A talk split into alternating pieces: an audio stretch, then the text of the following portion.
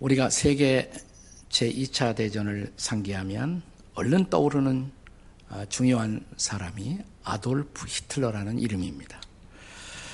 그는 무려 600만의 유태인을 죽음의 자리로 보내는 홀로코스트의 아, 주인공이 되었고 또 세계 대전을 일으켜서 온 세상을 상대로 커다란 불장난을 했던 그의 인물 도대체 어떤 사람이기에 이런 궁금증이 우리 마음에 있습니다. 우리는 그의 어린 시절의 성장 과정을 주목해 볼 필요가 있습니다. 그는 다섯 형제가 있었는데 한 명만 생존하고 모두 어려서 세상을 떠났습니다. 그의 아버지는 세무 공무원, 세관 공무원이었는데 그는 자주 직장의 스트레스를 집으로 가지고 와서 자기 아내나 자기 아들에게 쏟아 부었다고 합니다. 그래서 아내와 아들에게 기억되는 그는 아주 잔인하고 폭력적인 남편이었고 아버지였습니다. 특별히 그의 아들 아돌프에게 병적으로 학대적인 그런 모습을 가지고 있었다고 합니다. 심리학자들은 아돌프의 마음속에 어릴 적 그 아버지에 대한 증오심, 이것이 훗날 유대 인종에 대한 증오심으로 전이 되었을 것이라는 추측을 합니다. 그는 늘 버림받음에 대한 두려움과 열등감에 시달렸습니다. 또한 부친에 대한 혐오감은 그로 하여금 어머니에게 더 병적으로 집착했고 유달리 어머니를 더 사랑했습니다. 그런데 일종의 이것은 심리학자들이 말하는 근친 상간적 욕망, 소위 오이디푸스 컴플렉스를 그 아들의 마음에 심었던 것으로 보여집니다. 자기 엄마 사랑하는데 그 사랑의 적이 있단 말이야. 아버지란 말이죠. 그래서 아버지하고 싸워서 아버지의 힘을 내가 갖고자 하는 욕망, 이런 것들이 어린 시절에 그를 지배한 것입니다. 14살에 부친이 죽자 그는 학업에 대한 일체 의욕을 상실하고 유일한 그의 꿈이었던 화가가 되고죠. 그 화가 학교에 문을 두들렸지만 실패합니다. 그러자 그는 온 세상을 복수의 대상으로 설정합니다. 그는 성공에 목말랐고 인정에 목말랐고 권력에 비정상적으로 집착하는 목마른 사람이었습니다. 아, 히틀러의 정신분석을 한 사람들이 많은데요. 한 학자는 경계선적 인격장애를 그가 갖고 있었다. 즉, 어떤 것으로도 그는 만족하지 못하고 늘 불안해하고 굶주리고 배고픈 사람. 오직 싸움을 통해서만 자신을 증명하고자 하는 그런 사람이었다라고 말합니다. 나중에 그가 정치적 권력을 거머쥐기 시작하자 더 큰 권력과 그리고 더 커다란 싸움에 그는 몰두하게 됩니다. 나 자신만이, 나만이 독일을 위대하게, 그리고 독일을 구원할 수 있다는 일종의 메시아 컴플렉스의 지배를 그는 받습니다. 폭동을 일으키고 그가 감옥에 들어가서 썼던 그의 자서전 나의 투쟁에서는 이런 그의 내면의 불안감과 열등감, 불만족이 고스란히 노출되고 있습니다.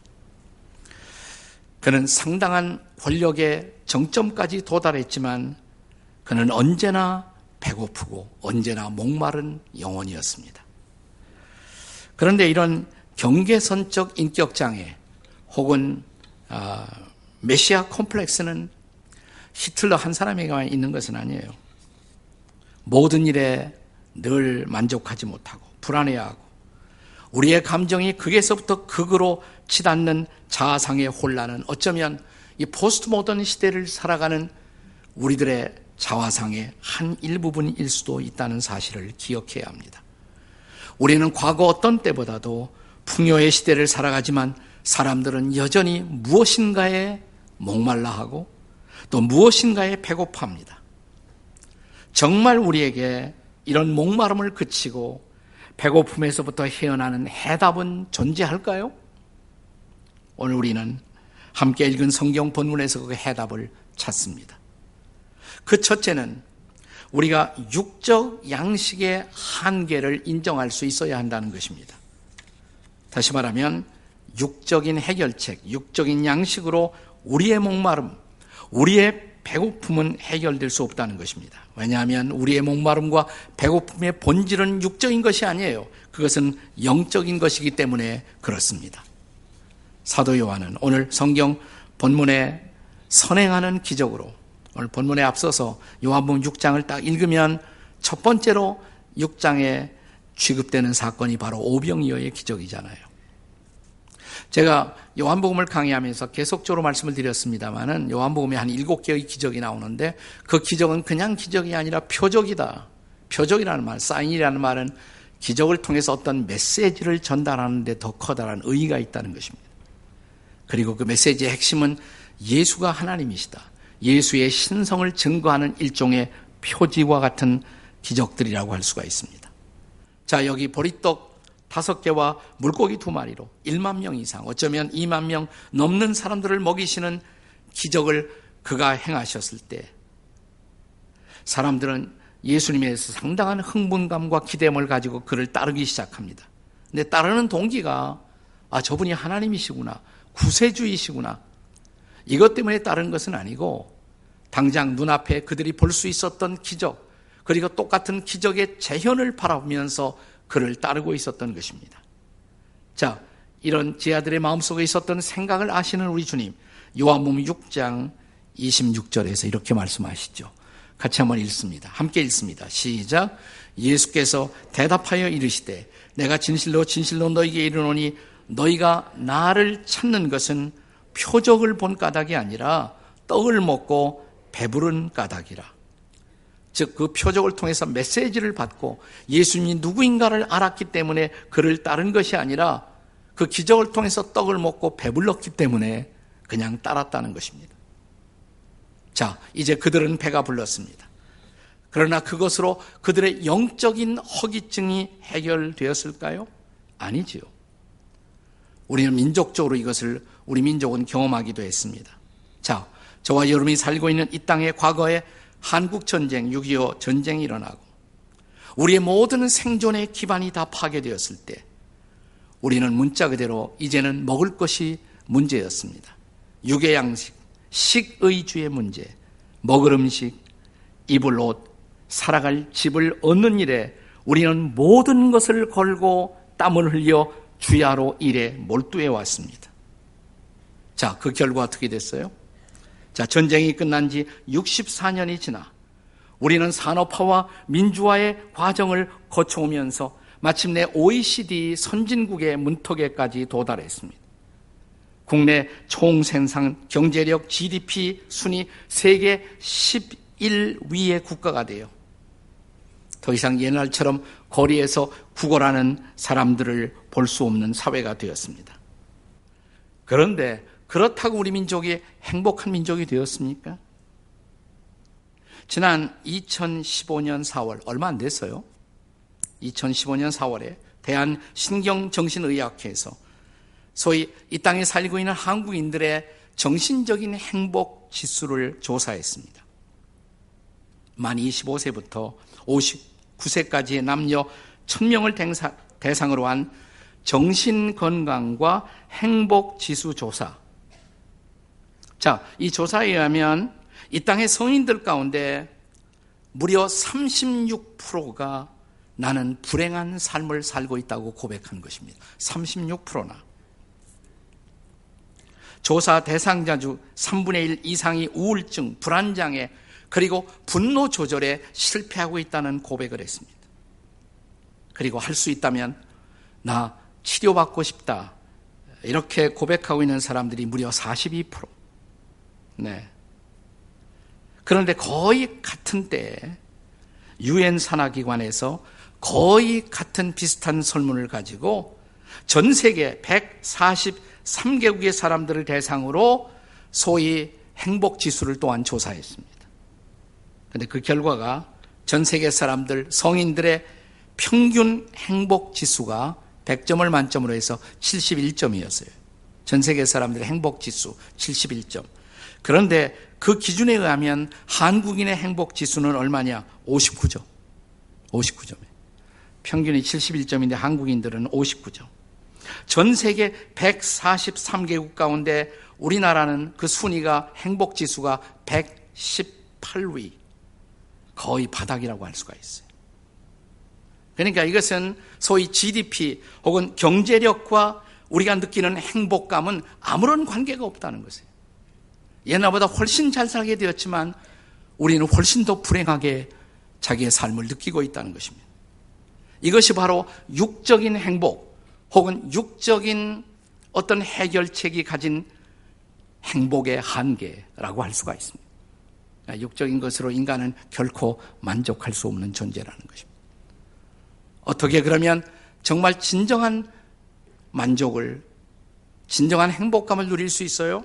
첫째로 육적인 것으로 안 된다. 이거부터 알아야 되고, 두 번째, 그렇다면 영적 양식의 필요를 이제 인정할 수 있어야 합니다.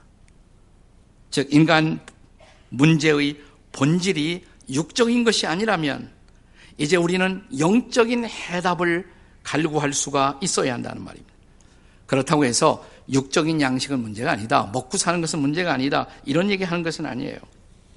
예수님도 그 당시 고병의 기적을 행하실 때 하루 종일 먹지 못하고 배고파는 사람들을 보면서 그대로 이 사람 돌려보낼 수가 없다. 그래서 기적을 행하셔서 그들의 배고픈 문제를 해결해 주셨어요.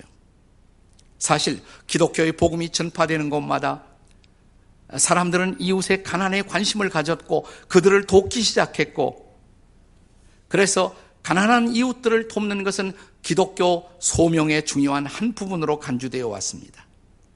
네, 그럼에도 불구하고 육적인 필요를 제공한다고 해서 인간은 결코 행복한 것은 아니다라는 사실을 우리는 기억해야 합니다. 자, 이제 예수님의 말씀을 직접 요한복음 6장 27절에서 함께 같이 읽겠습니다. 같이 읽습니다. 시작. 썩을 양식을 위하여 일하지 말고 영생하도록 있는 양식을 위하여 하라. 이 양식은 인자가 너희에게 주리니 인자는 아버지 하나님께서 인치신 자니라. 그리고 이어지는 말씀, 그러니까 본문 31절 이야 33절에서 예수님은 옛날 모세를 통해서 이스라엘 백성들에게 광야에서 공급된 만나, 그 만나와 예수님이 주시는 생명의 떡을 비교하고 있습니다. 모세를 통해 공급되었던 만나와 예수님의 생명의 떡을 비교하고 있는 거예요. 자, 우선 광야의 만나도 예수님이 주시는 생명의 떡도 둘 다 하나님의 선물인 것은 사실입니다. 근데 하나는 육체의 양식이에요. 만나는 우리의 육체를 위한 양식이었습니다. 나 예수님이 주시는 것, 그것은 영혼의 양식이라는 것입니다. 그리고 둘 사이에 현저한 차이가 있다면 만나는 썩어요, 결국. 만나는 썩을 것이지만 생명의 떡은 썩지 않는다는 것입니다. 따라서 만나는 우리의 일시적 필요만 채우지만 생명의 떡은 영원한 필요를 채울 수가 있다는 것입니다. 자, 이 생명의 떡의 본질, 이 본질을 본문 33절에서 주님이 어떻게 말씀하십니까? 같이 읽습니다. 시작. 하나님의 떡은 하늘에서 내려 세상에 생명을 주는 것이니라. 여기서 말하는 생명은 육적 생명이 아니에요. 영적 생명인 것입니다. 자, 이 말씀을 들은 제 아들이 아직 확실히 감을 잡지는 못했지만 뭔가 주님이 주시는 것 거기에 인생에 해답이 있지 않은가? 그래서 34절에서 제 아들이 뭐라고 말합니까? 자, 34절. 그들이 이르되 주여 이 떡을 항상 우리에게 주소서 그랬습니다. 이제 그들은 그들이 진정으로 필요한 것, 그것은 지상의 떡이 아니라 뭔가 주님이 주실 수 있는 영원한 생명이 있다라는 것을 알아차리기 시작한 것입니다. 이것은 일찍이 예수께서 말씀하신 그대로 그리고 우리가 종종 묵상하는 말씀 그대로 마태복음 4장 4절의 말씀처럼 사람이 뭐로만 살아요? 떡으로만 살 것이 아니고 그 다음에 하나님의 입으로 나오는 말씀으로 살 것입니다. 아멘이십니까?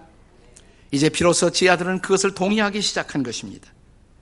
자, 그렇습니다. 인간에게 정말 필요한 것, 그것은 육적인 양식 또 필요하지만 필요한 거 안 한 것은 아니지만 육적 양식 이상의 영적인 양식, 영적인 말씀, 영적인 생명, 영적인 해답이 필요한 것입니다. 어떻게 우리는 그런 만족 정말 경험하며 인생을 살 수 있습니까? 자, 육적인 것은 해답이 아니다. 영적인 것이 해답이다.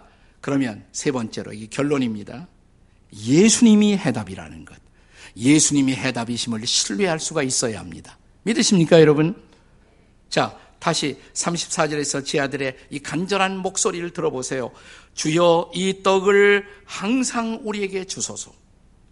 이 떡은 만나와 같은 일시적으로 굶주림을 해결하는 일용할 양식이 아닌 아버지 하나님께서 저 하늘로부터 예수님을 통해서 우리에게 주시는 그 무엇.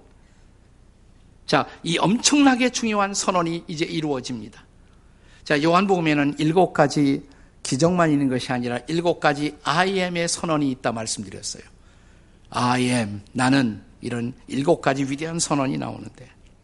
자, 바로 이 순간, 자, 제자들 향해서 선포되는 또 하나의 위대한 I am의 메시지.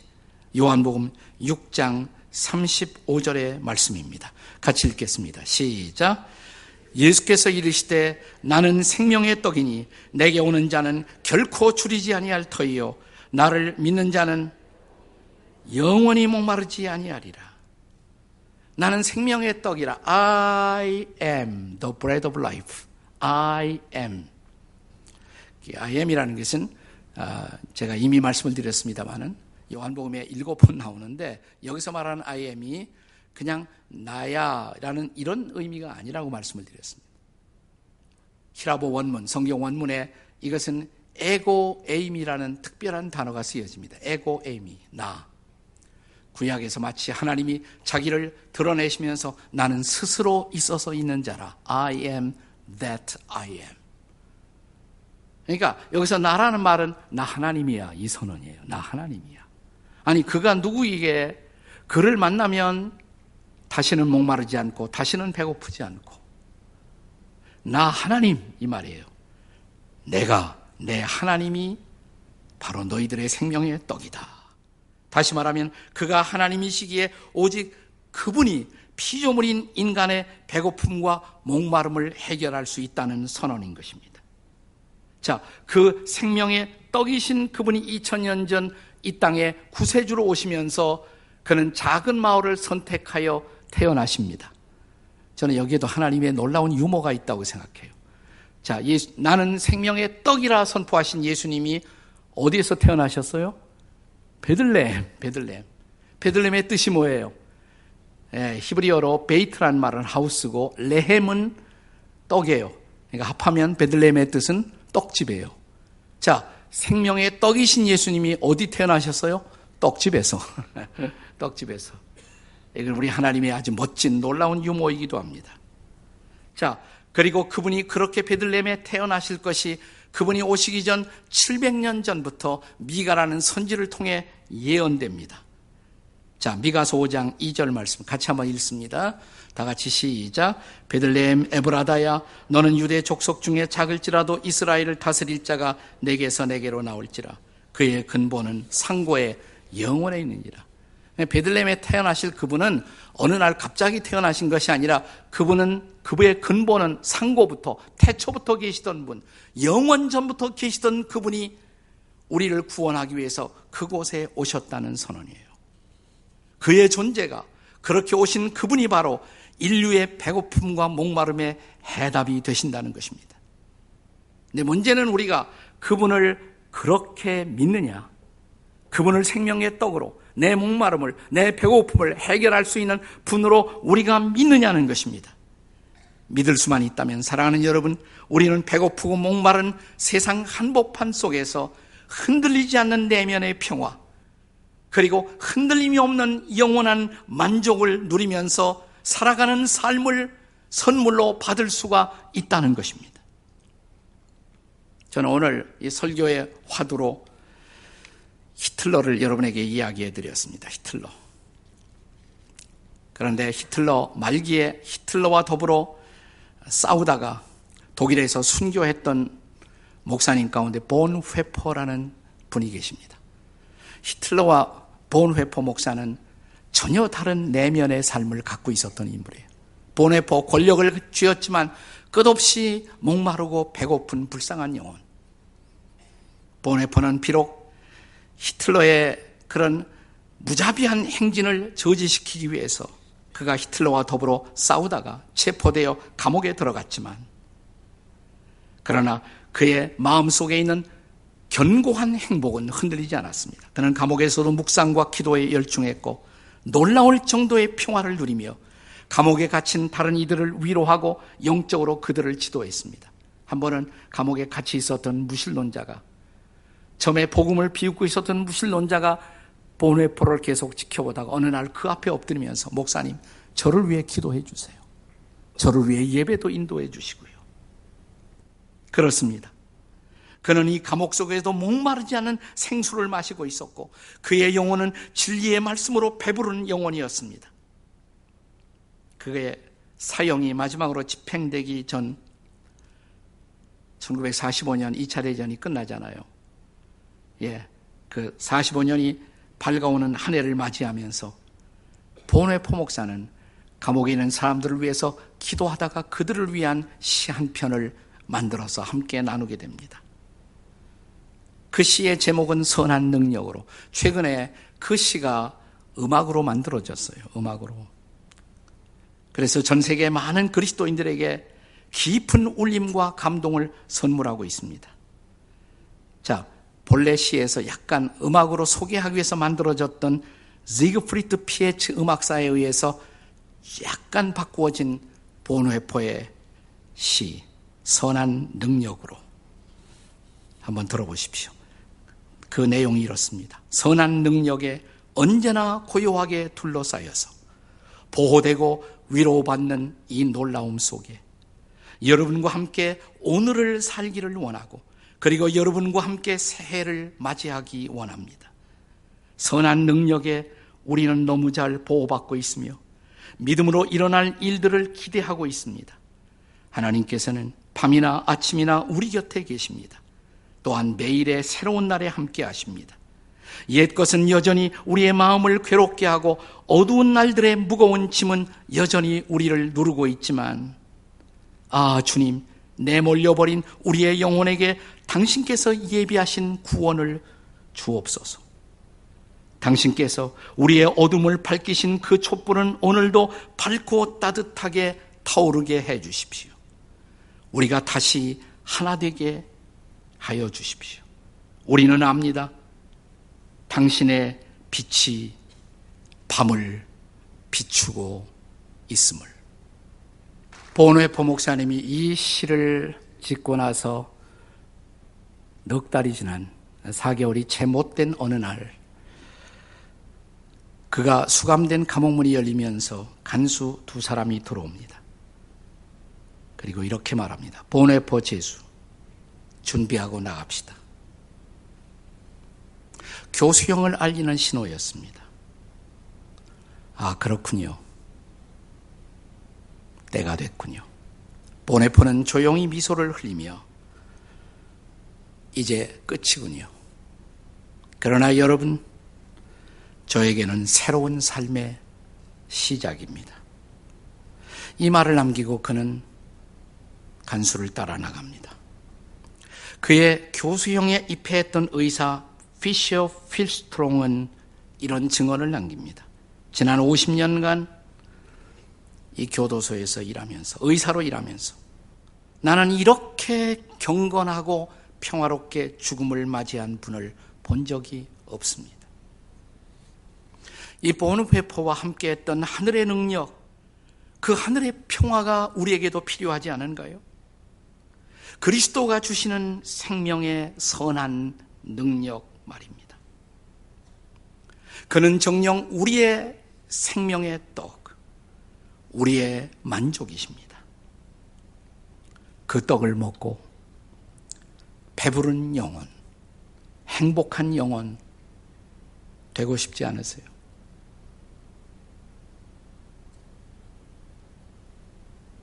기도하시겠습니다.